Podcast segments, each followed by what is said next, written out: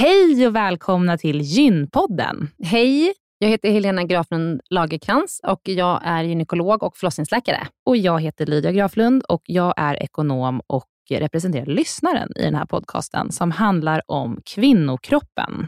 Det är vetenskaplig fakta om kvinnokroppen och det du hör i den här podden är det som man kan höra om man får träffa en läkare eller en barnmorska i ett eh, möte.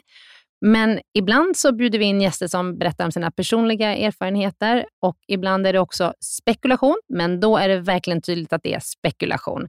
Annars är grunden för den här podden vetenskaplig fakta om kvinnokroppen. Så är det. Hoppas att ni vill lyssna. Välkomna. Välkomna.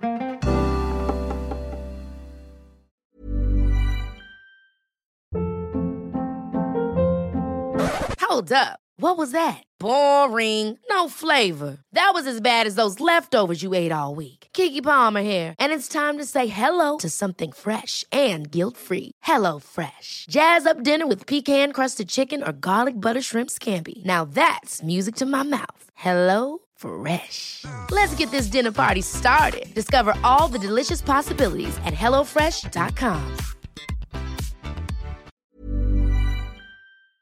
Den här veckans avsnitt av Gynpodden är sponsrad av Ester Care. Och Helena, det är ju det bolaget, vårdbolaget, som du och jag har varit med och startat, där vi erbjuder digitala vårdmöten med specialister inom kvinnovård. Precis.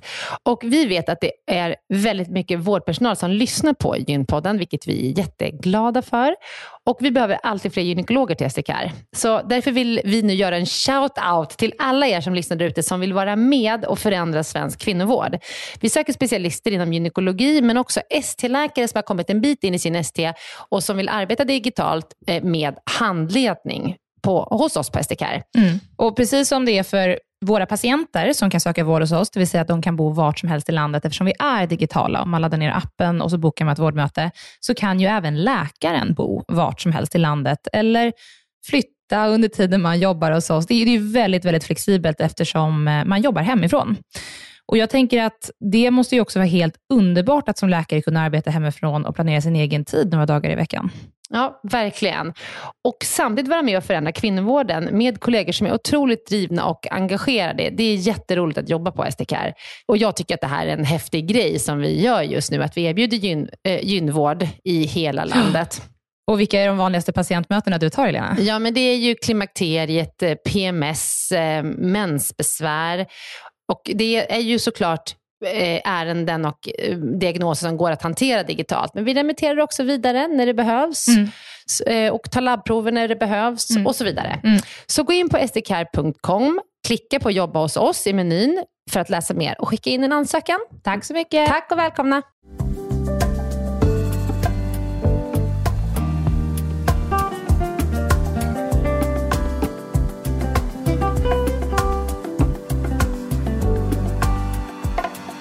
Välkomna till dagens avsnitt av Gympodden svarar med Helena och Helena. Hej hej! Hej hej!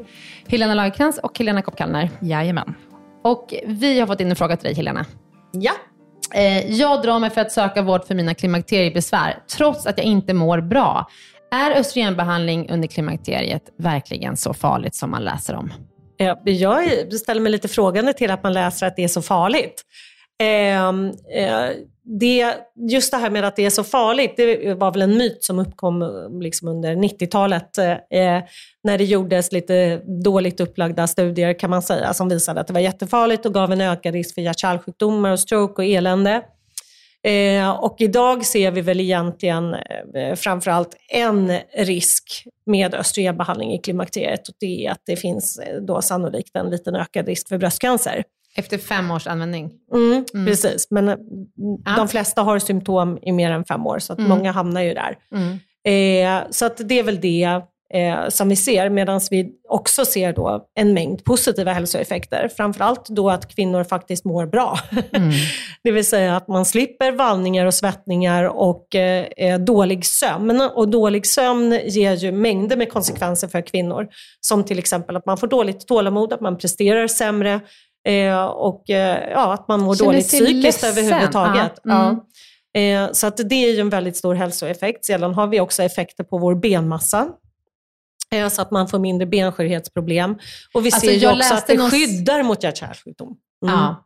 Eh, Men bara för att backa lite till det här med benskörhet. Jag läste någon siffra om hur, hur stor risk det är att drabbas av en, eh, en fraktur när Mm. man blir äldre och är kvinna. Mm. Den är ju liksom skyhög. Den är skyhög och Sverige är ett av de sämsta länderna i Europa på att hitta och behandla benskörhet hos kvinnor. ja. Och då kan en östrogenbehandling under klimakteriet skydda för benskörhet senare Ja. i livet. Exakt. Och bara där tycker jag, liksom, varför pratar vi inte om det mera? Ja. Ja, jag avbröt dig Helena och eh, du pratade om eh, risken för hjärt-kärlsjukdomar, att alltså östrogenbehandling under klimakteriet kan förebygga hjärt-kärlsjukdomar. Eller hur? ja. Ja. Och Precis. det är ju när då? Det är när man sätter in det eh, inom 10 år från senaste mensen och innan 60 års ålder. Då vet vi att det har en skyddande faktor. Mm. Men om man sätter in det senare, om det kommer en kvinna med i 70-årsåldern eller 65-årsåldern som inte haft mens på många, Mm. många år och som har vallningar och svettningar, då är det farligt att sätta in Just hormonbehandling. det. Och då antar man då att kärlen har redan eh, skadats då under den här tiden som man inte har haft östrogenet. Och då vet man att sätter man in östrogen på redan tidigare skadade kärl, då ökar risken. Och det här var ju det som var bekymret med de här studierna som gjordes på 90-talet. Att man gav då östrogen till kvinnor som kanske var liksom 90 år och då såg man att de dog eh, snabbare än andra i stroke och i hjärtinfarkter. Och det, när, man, när man sedan gjorde analysen och bara tittade på de som hade fått östrogenet långt tidigare, då såg man att det hade skyddande effekter. Så att det är så att östrogen hanterat rätt, precis som vilket annat läkemedel som helst, rätt läkemedel till rätt patient, då är det bra. Mm. Och jag som träffar många kvinnor med svåra klimakteriebesvär, det är ju livs... Eh, alltså det är ju en... en eh, vad man säger så här, det är livsviktigt att få Ja. rätt behandling. För Ja. man kan inte sova, man är så sliten och trött Mm. och viktuppgång och man orkar inte jobba, man orkar inte med sin familj. Mm. Och sen får man en östrogenbehandling som gör att man sover, man slipper vallningar, man slipper svettningar. Mm. Humöret går upp. Alltså det är en stor, liksom, det är verkligen en stor viktig skillnad. Ja, och det, det, finns, det, det är få läkemedel som har en sån avgörande, tydlig effekt Mm. som östrogen har på just eh, vallningar och svettningar och sömnsvårigheter i klimakteriet. Alltså där, där är liksom 100% av kvinnor blir bra när de Mm. får östrogen. Men jag läste nu också en väldigt intressant studie, det var inte ni som publicerade den, det här med eh, den här avhandlingen som handlade om styrketräning och så också. Hur fysisk aktivitet också Mm. kan påverka eh, eh, klimakteriebehandling och ge, ge färre vallningar och svettningar etc. Mycket goda Ehm, resultat på Ja, det. Mm. mycket goda resultat med det. Men eh, det är östrogen också. Ja. Så är det. Men och hur är det med demens? Ja, där är the jury is out tänkte jag säga. Mm. Men jag tror inte man kan säga att man ska ge östrogen för att förebygga demens. Eh, utan eh, det behövs mer studier på det i sådana Ja. fall. Mm. Men man har ändå sett lite Ja. kanske som tyder på Man att har, det man har skyddar mot sett på demens. studier som säger både för och emot kan man säga. Okej. Så att, eh, Mm. Men man kan inte säga att eh, liksom, åh, man har massa demens i släkten så ska man ta östrogen. Nej. Men sannolikt kan man väl säga att det borde då ha effekt på att förebygga eh, alltså, eh, kärldemens, det vill Mm. säga demens som beror på små proppar i hjärnan och som hänger samman med hjärt-kärlsjukdom. Där borde ju då östrogenet ha en skyddande effekt. Mm. Eh, men mycket demens är ju Alzheimer. Man ska komma ihåg att demens inte är bara en sjukdom, utan det är väldigt många olika sjukdomar. Mm. Man skulle då kunna tänka sig att det är just för den här kärldemensen Mm. eh, som, Som östrogenet skulle kunna Mm. skydda. Då. Men sen, och sen en sista grej bara, som jag tänker på det här med att det är en ökad risk för bröstcancer. Mm. Då brukar jag säga till mina patienter, det är superviktigt att man ska känna på sina bröst Ja. varje månad. Man Ja. måste gå på sin mammografi varannat år. Ja. Men man har också sett i studier att kvinnor som får bröstcancer som har stått på östrogenbehandling under klimakteriet har lägre risk att dö i sin bröstcancer än om man inte har stått på det. Ja, och det kan ju hänga ihop med att de just blir tillsagda att de ska undersöka Mm. sina bröst och att de faktiskt vet om att de har en riskfaktor för att Ja, få bröstcancer. Mm. Eh, så att det är ju svårt att säga vad det skulle bero på. Eh, sen är det ju också så att just östrogenberoende bröstcancer har ju generellt sett en bättre prognos än icke-östrogenberoende bröstcancer. Och det finns ju ingen anledning att tro egentligen att man skulle få en ökad risk för en icke-östrogenberoende bröstcancer Ja, just det. eh, Mm. under hormonbehandling. Eh, så att det, det finns nog flera olika skäl till det. Sen kan man också säga så här att generellt sett de kvinnor som söker vård, får östrogenbehandling i klimakteriet, är ju eh, eh, kvinnor som, som ofta har någon slags eh, utbildning eller vad ska man säga, jag vill säga det här på rätt sätt, men som är kroppsmedvetna kanske är ett bra ord eller -huh. någonting så. Hälsomedvetna är nog mm. rätt ord. Eh, och det betyder också att de kanske undersöker sig oftare, att de har en större tendens att gå på kontroller etc. Mm. Och när det är bröstcancer, så A och O för en god prognos är tidig upptäckt. Ja. Tidig upptäckt.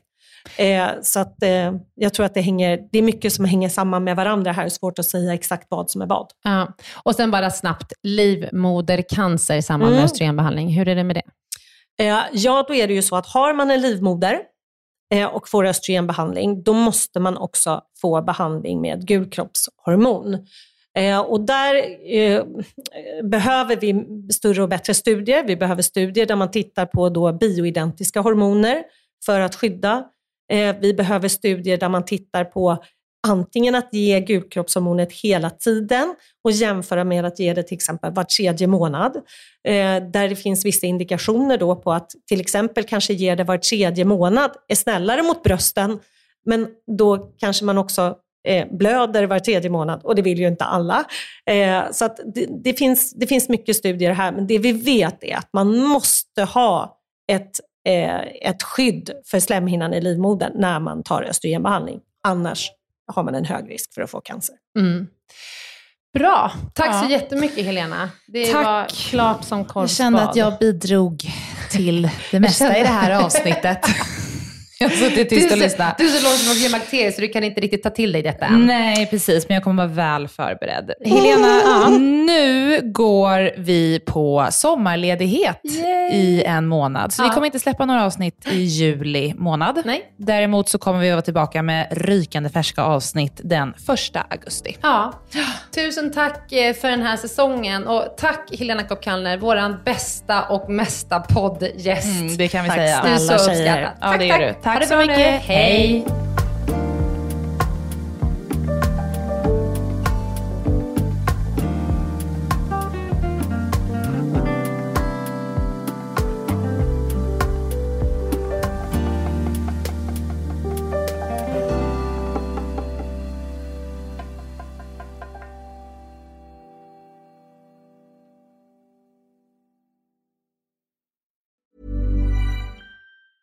Planning for your next trip? Elevate your travel style with Quince. Quince has all the jet setting essentials you'll want for your next getaway, like European linen, premium luggage options, buttery soft Italian leather bags, and so much more. And it's all priced at 50 to 80% less than similar brands. Plus, Quince only works with factories that use safe and ethical manufacturing practices. Pack your bags with high-quality essentials you'll be wearing for vacations to come with Quince. Go to quince.com slash trip for free shipping and 365-day returns.